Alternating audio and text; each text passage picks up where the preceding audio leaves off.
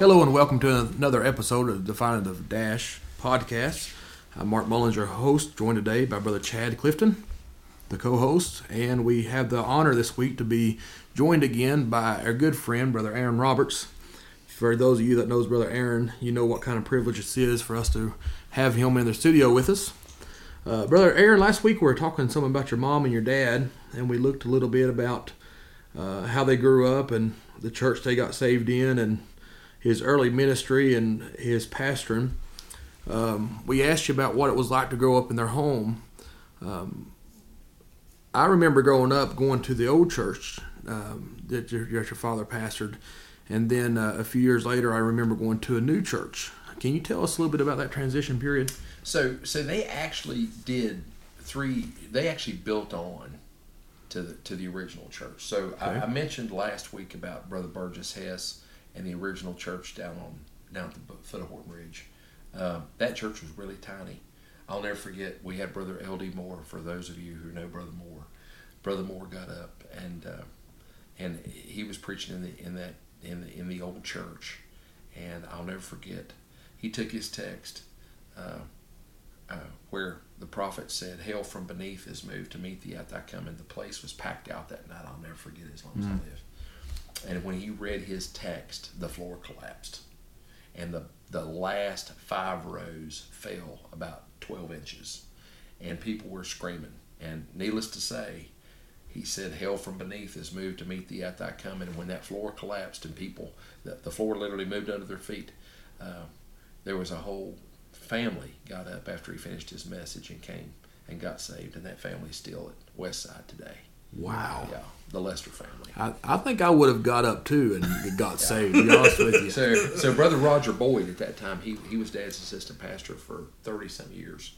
And what a wonderful man Brother Roger is. Yes, he is. But, you know, he got under the next day and embraced that up. And so they made up their mind at that point.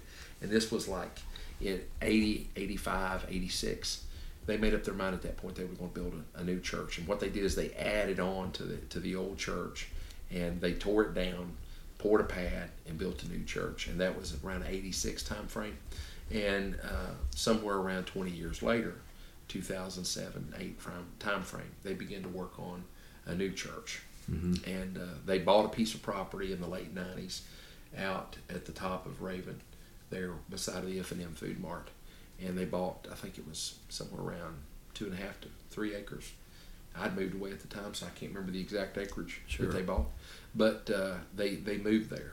And so during that transition time after they sold that church, they had church at the little brick church down behind the tabernacle, little red brick church. And they stayed there for over a year, I believe it was. And then they moved into Westside where they are now. So they had three transitions throughout the 50 years. Wow. And wasn't there a point as well that the old church there at Foot of Horton Ridge flooded and things like that too? It flooded about 5 times. Wow. In 30 years. Flooded about 5 times. So it's like every 5 or 6 years it would flood. The last time the water got up about 3 foot high, inside the church. Mm. And everyone's sewer ran into the stream, and when the stream got up that high, you can imagine. Wow. It was very rough inside there. I can't imagine how heartbreaking that would be. It was. Their hearts were broken because they were planning on building a brand new church. Right. And they ended up taking the money that they had saved and putting it in remodeling the church. It was water damaged. But, God bless them. Yeah. Mm-hmm. And within 5 years of them moving in the new church was totally paid off. Wow. Yeah. Speaking of that new church, I got a Brother Mike Roberts story. He was a guy I looked up to him a lot growing up. Not just saying that because you're here. I looked up at him. I looked up to Brother Gabbard. I thought they still do, mighty men. But there was one day I was down at the new church and we were sanding the walls and I was working at Burger King, and I was young and single at the time. And I was just, trying to mac. You know what I mean? And so this little girl down there, I had my eyes on, and, tell my wife, it didn't go anywhere. I didn't even get her number. I can't remember her name. But there was a girl down there I had my eye on. So I would go down there after work, Burger King, And the first time I ever seen a sanding block, I didn't know what a sanding block was. And I'd be trying to sand them walls, trying to show off the muscles I didn't have, just trying to prove myself a man, which I wasn't. Don't know. But one day, I don't know if Brother Mike felt sorry for me, realizing I wasn't very good at sanding or what, but he sent me in the old gray van. I don't know. You remember the gray van? Yes, absolutely. The gray van. That's what he had the entire time he remodeled it or built that new church. Man, he sent me that gray van, and I thought, man, here's Brother Mike Roberts going to give me the key to his vehicle. Yes. I mean, I was feeling pretty good. You know what I mean? Oh, yeah. I'm like, now I've impressed the pastor. You know what I mean? Yes, so I'm working my way in a little bit at a time. And so he wanted me to go down the road and get some hot dogs. His little store right down the road. Gary's Deli. Gary's Deli. Yeah. Had a little drive-through on it. And at this time, it did anyway. So I was just driving through. My assignment was simple. We've already ordered it. We've already paid for it. Just go pick it up. Well, I could do that, It's kind of like going out and killing something, dragging it home, And so I got hop in the van and go down the road, maybe a mile down the road, and I go around through there. And I don't know what I was doing. Obviously, I wasn't paying attention. But I got too close to some kind of, I think it was like a rock wall or close to something, the center block. And I scratched the driver's side of that van. I don't know if you ever noticed that. I never noticed it. Well, be looking for it because that was me. And so I come back, and how do you tell Brother Mike Roberts that you scratched his van? You don't tell him. You didn't. I didn't tell him. I didn't know what to say. You know what I mean? Because all my pride was gone. It was shot. Oh, and so anyway, Brother Mike went outside and got something, came back in and said, "Son, did you wreck my van? You couldn't lie." You know what I mean? And so I told him what had happened. He's like, "Son, that's all right." I was like, "Well, that wasn't as bad as I thought it was." But I remember, a guy that I respected so much and loved so much and really honored so much, that when I wrecked his van, instead of him, giving me down the road, he just put his arm around me and just said, "Son, that's all right. Don't worry about it." That is awesome. So I was like, man, that just took him from a 10 out of 10 to an 11 out of 10. Oh, wow! Yeah. So he was my that was my new church story. But wow! Yeah. There was a lot of great stuff happened there. I mean, I couldn't tell you the revivals that we had over the years, and I couldn't tell you, the prayer meetings we had. Mm-hmm. I'll never forget, growing up there. I mean, God would just move. But one of the things that's interesting is Brother Moore always would go down there and he would pray. And I'll never forget the winter, that he came to preach revival, and Mom and Dad wanted to stay with him. We wanted to be with Brother Moore so bad. Yes. And so we were living at a farmhouse there above Davis Chapel Hill, the old Davis farm. Mm-hmm. And that farmhouse had holes all in the walls, and that's how we grew up.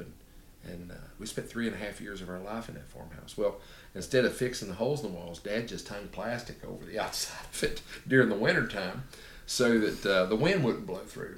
And we had 7 kerosene heaters, I remember, one winter. And one of the funniest things I ever saw in my life was that Wednesday night we come home from church and it was cold, and Mom had forgot and left a pot of green beans on the kitchen table. And, the place was, where it had holes in the wall, it was really open season for rats and mice. We killed, I think, 46 mice, 23 rats, and a mole. Wow! In three years, yeah. So Mom had on a black silk dress, and she went walking into the little kitchen at the back, and a mouse ran across her foot. And when she did, she jumped so high she landed up in the middle of the kitchen table and sat down in a pot of green beans. But anyway, awesome. Back to Brother Moore. I didn't mean to do that. That was awesome. But back to Brother Moore. So Brother Moore stayed out there in the camper, and he preached that week. And I'll never forget the revival we had. It was great. And that's the same week, I think, in the middle of the revival, Brother Randy Webb came and visited. And he sat down beside Brother Moore on the front seat. And Brother Moore got up and said, "Brother Mike, I'm closing this revival." And my dad's sitting there like, "What?" Yeah. And he said, "God spoke to me and told me to go to Keen Mountain, start tomorrow night." And he started on Wednesday and preached the rest of the week at Keen Mountain. I've heard Brother Webb talk about that, yes. Brother Moore, at that little church, really encouraged my dad My dad's told me stories of Brother Moore coming off the pulpit one night, talking to him and encouraging him and his ministry and stuff, and talking to him, and a lot of great things happened at Little Church. Great mm-hmm. things happen, and it don't have to be a big fancy mega church, you mm-hmm. know, with thousands of people for God to have a move of God. Yeah, sure. I mean, he these little country churches, buddy. God knows how to get it done. That's right. Oh yeah. You know while they were building that new church that you were standing on, my dad, because he had read so much through the years and studied so much through the years, he was so afraid that the church would really change when he moved into the new church, and that really, you know, he really thought about that a lot, and he thought, we don't want to lose what we had. And he used to laugh and call us the creakers because the creek would run through the church so often. You know, we're on flood all the time. So he said, we're the creakers down there, you know, down there at Mill Creek at the base of Ward Region.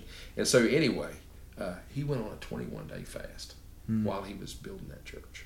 Wow. And I'll never forget showing up there one evening after I got off work, and Dad's up there on the pulpit, laying down, trying to put a piece of plywood on. And he was so weak he could not even raise his hands to put that plywood down. Me and my brothers, I remember us all three gathering around him and putting our hands on him and praying for him. Wow. And that was day number 19. Wow. He said, guys, I've got to make it to 21 days. He said, I got to make it 21. He said, if Daniel fasted 21 days, I can do it too. He said, I've got to get through a prayer through because I want this church to grow. And that was his vision. It was a vision. Yeah, so I've got to see the work go on. He said, this is it.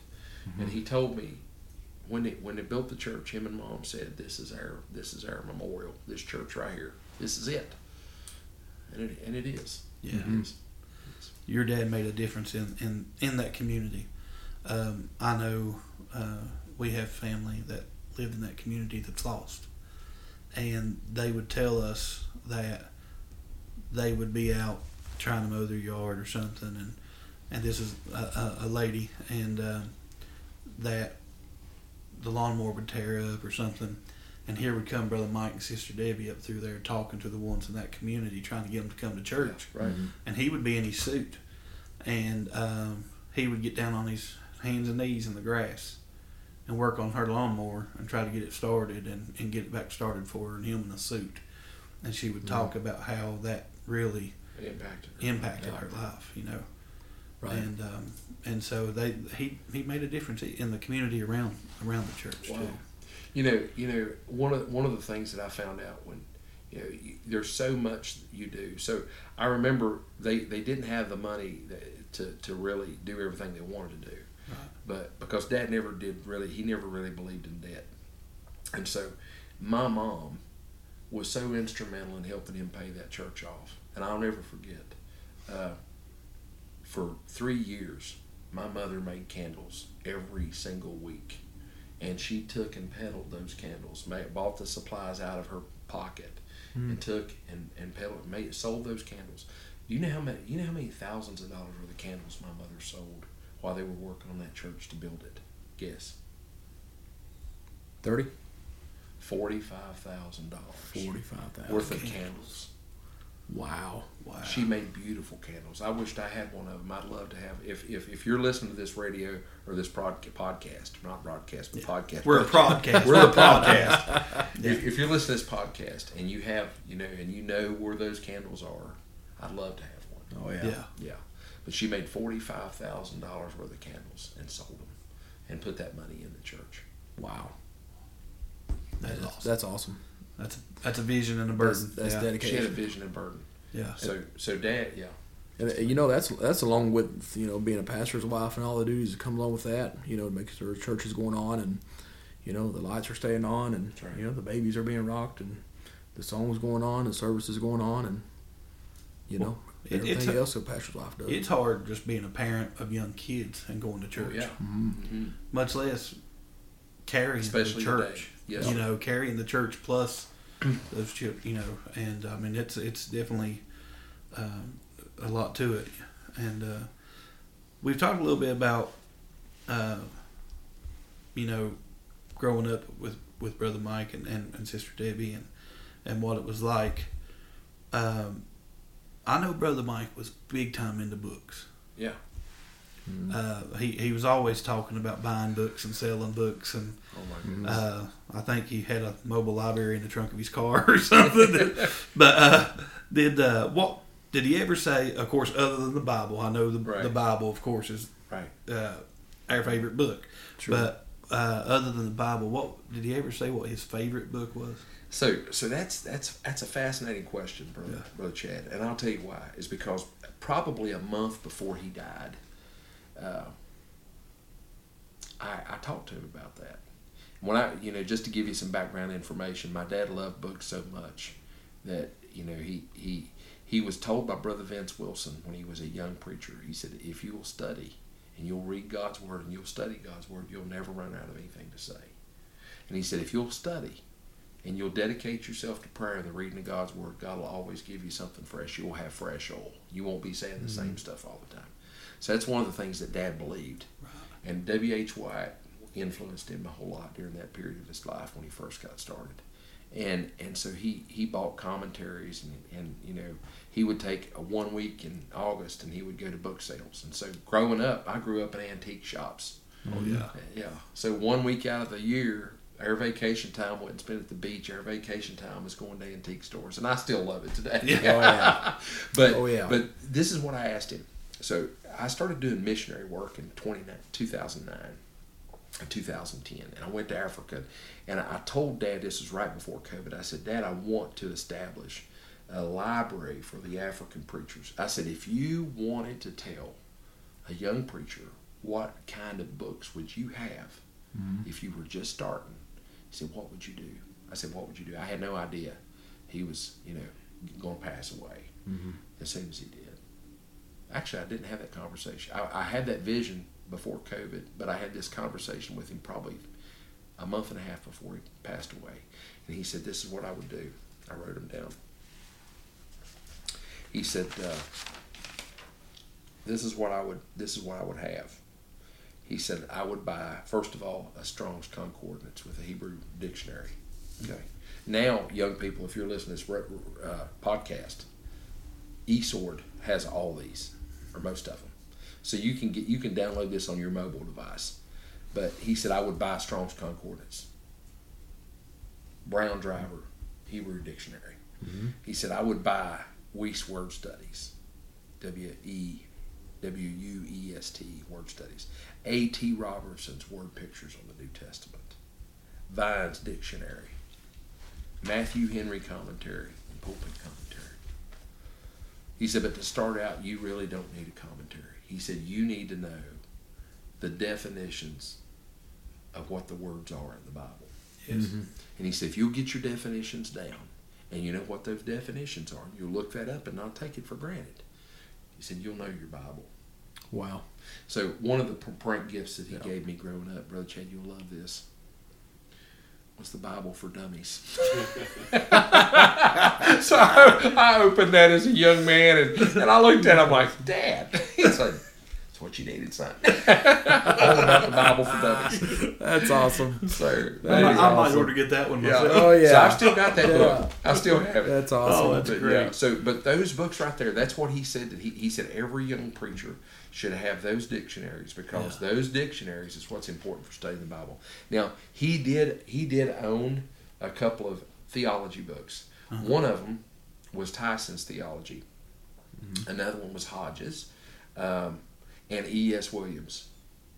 E.S. Williams' book on systematic theology. He owned those. But honestly, Matthew Henry Commentary, it's only 5 volumes. He loved that set. And he was into read.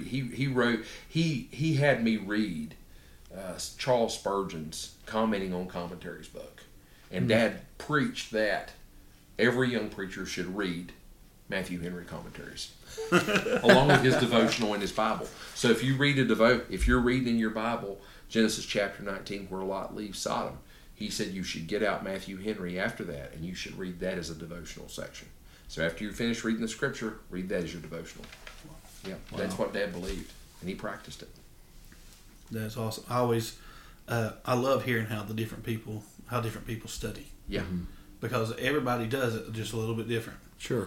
And I I do it different. Everybody does it different. Mm-hmm. I'm not 100% sure I found a way that works for me yet. Mm-hmm. I'm still experimenting, trying to figure out. But, you know, Brother Bill Finley, we was in service with him the other night, and he got to talking about studying and yeah. you know, and young preachers asking him how to study and mm-hmm. things. And he said, what I do is, he said, I don't get my notebooks out, don't do nothing. He said, I'll get up and I'll go through, and he said, I'll read through the whole book of the Bible, that whole book of the Bible. Wow. He said, the next day, I'll get up, I'll read through that whole book of the same book of the Bible again. Wow. He said, I'll do that for 3 or 4 days. Mm-hmm. Then I get my notebooks and stuff out, and I'll start back at the beginning of it again. Wow.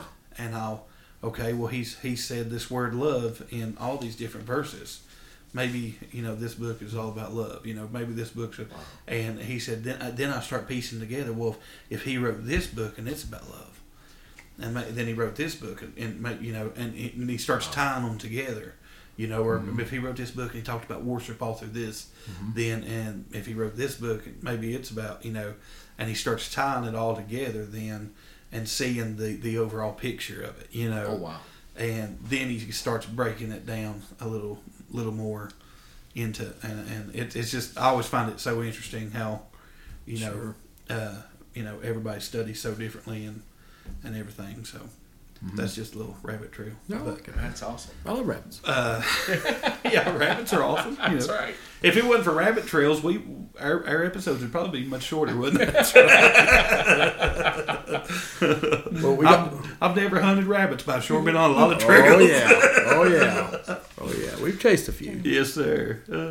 Brother Aaron, what about your mother? Was she a bookworm, so to speak? Did she love reading as much as your dad? So there were years that Dad had to preach a funeral, or Dad would be going somewhere to preach revival, mm-hmm. and that book sale that he always went to in Pennsylvania. It was always on a Friday and Saturday, and so if Dad was preaching revival somewhere, he would send Mom, and Mom loved to read. So he and my mom, their favorite thing to do on Saturdays was to study together. Hmm. So she would be studying in the study with him, and if she ran across something that she thought he needed to use, she would tell him. Awesome. And so you know, she worked on a lot of his messages with him mm-hmm. there at the end. Especially, and they had a great ministry together. Honestly, she did so many women's conferences yes. all over the country, mm-hmm. and you know, she pretty much self-educated. She did it herself, and her and Dad made a great ministry team. Honestly, they made a phenomenal team, mm-hmm. and man, it brings back some great memories. This has been an awesome time to talk about them. It's brought back so many memories. It's an awesome family to have the opportunity to get to talk about.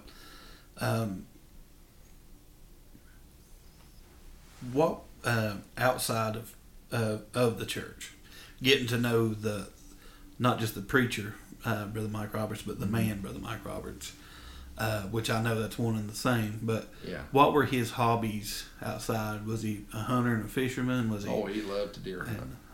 He loved deer hunting. He and my mom deer hunted together all the time. Really? Your mom loved it too? Hunt. Oh, yeah. Mm. They deer hunted together. They buck hunted awesome. Together. Yeah, they did. Awesome. He loved to fish, and he got to do a whole lot more of it, you know, the last few years. And I'm so glad to get I'll never forget. He took us fishing and took us deer hunting. And my very first deer hunting adventure was with old Dad freezing. Up in a tree. He said, "Son, you got to be still." And I said, "Dad, I can't. I'm freezing to death." I moved. We moved to Northern Virginia. Virginia and I did. And when we lived up there, we would come home every year for Thanksgiving. And what we always did for Thanksgiving is we always went on a deer hunt. And he successfully broke me from wanting to camp. I'll never forget. Climbed out of the tent. It was blue cold, and I stepped into 6 inches of ice on top of Round Mountain. Ooh. And it was blue blazing cold. I'll never forget as long as I live. And the wind was blowing so hard, we had to tie the tent down. I mean, it was rough. Did you get cold feet? I definitely got cold feet. Here's I would have got. I don't even know if we saw a deer, but boy, we had a great time cooking. I tell you, my dad would take us hunting, and I I say this as a boy, but things haven't changed much for me. For me, when I go deer hunting, I still do the same thing. But we would go, and my dad would say, "Now listen, it's your turn to kill one." He's like, "If I see one, mm-hmm. I'm gonna give you first shot." Yeah. I said, "Great, Dad, thank you. You know, I got a good chance today. You know." Well, we get up there and we hike 2 or 3 hours up the mountain. I mean, as soon as I get up there and sit down, I'm, you know, I'm out of it, man. Well, Dad, you know, he's sitting there about the edge of daylight, and here comes these 3 deer through. Mm-hmm. Now, the deer in front is the biggest deer Dad's ever seen. I mean, it's massive. The deer in the middle is a doe. Mm-hmm. The one in the back is a spike. So I'm sitting there just snoozing away, and here comes these deer through. Dad's sitting there, "Chad, get up, here's deer, you know." He would not shoot till he gave me first shot. By the time I woke up, could actually get my eyes open enough to see that there was a deer there. That big one I thought was a tree. Its horns and stuff, I thought it was a tree. So I ended up getting the spike that was all the way in the back. And my dad missed the biggest deer of his life because he had made a promise to me that he would let me shoot first. Oh, my goodness. And so he just let it go right on by. Man! So yeah, that's love. We've discussed that deer. That's real love. That's brother. Real love, brother. We've discussed that deer a time or two in my life. I think I would have woke him up with a shot. I still get a shot about it every once in a while. Oh yeah! But that deer ran around the hill, and another guy shot it. Wow. When that deer curved around the mountain, there we heard boom.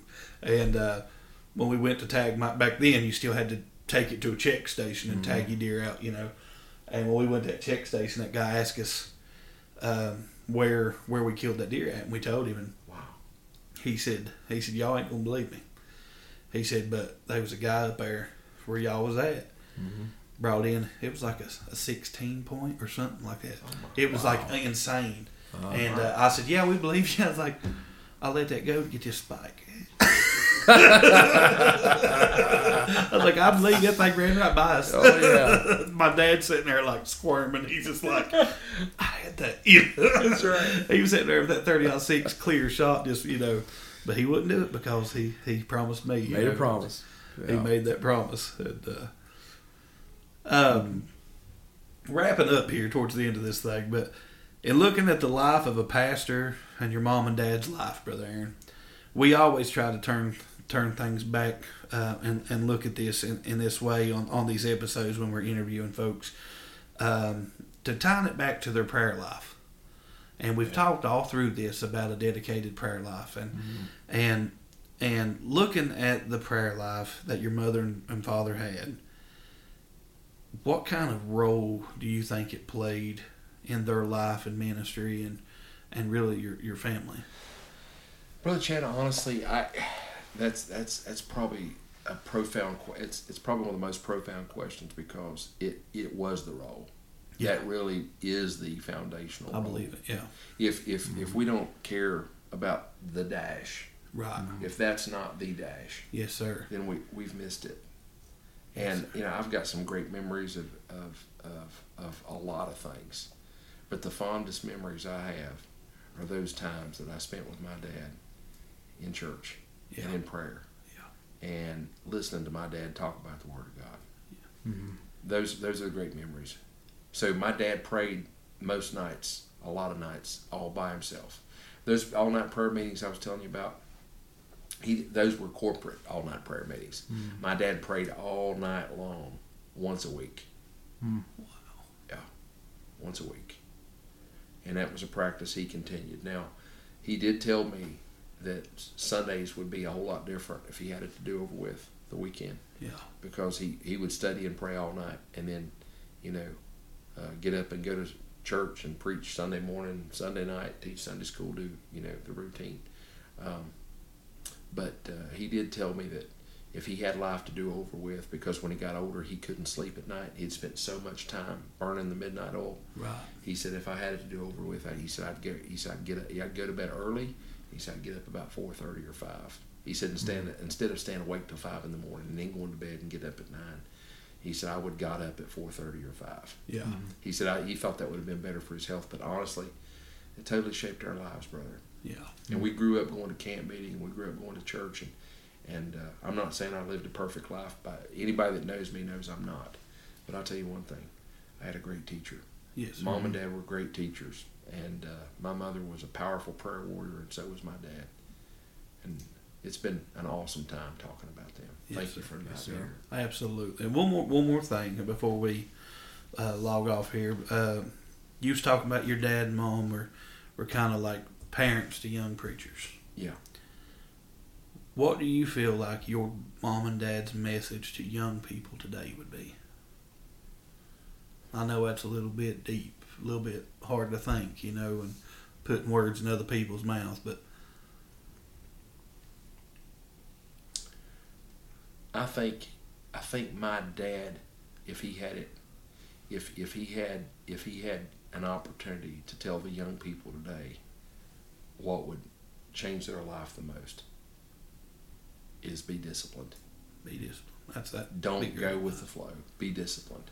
Mm-hmm. Be disciplined about God. Yes. Be disciplined in your prayer life. Be disciplined in your Bible reading. Discipline. That's awesome. Yeah. In fact, Dad bought me that very book when I started pastoring my first church back in the 90s. He bought me a book by Richard Shelley Taylor called The Disciplined Life, and he said, son, you need this more than you have any idea. So, yeah. Oh, great. Yeah. That is great. Yeah. Well, Brother Aaron, we appreciate your time stopping by and talking to us today about your parents, and sure has been a blessing talking to you and getting some insight, some more insight on them. We want to thank the listeners for tuning in with us again this week. We're planning on launching another episode next week, and so please come back and join us. Until then, let's make it a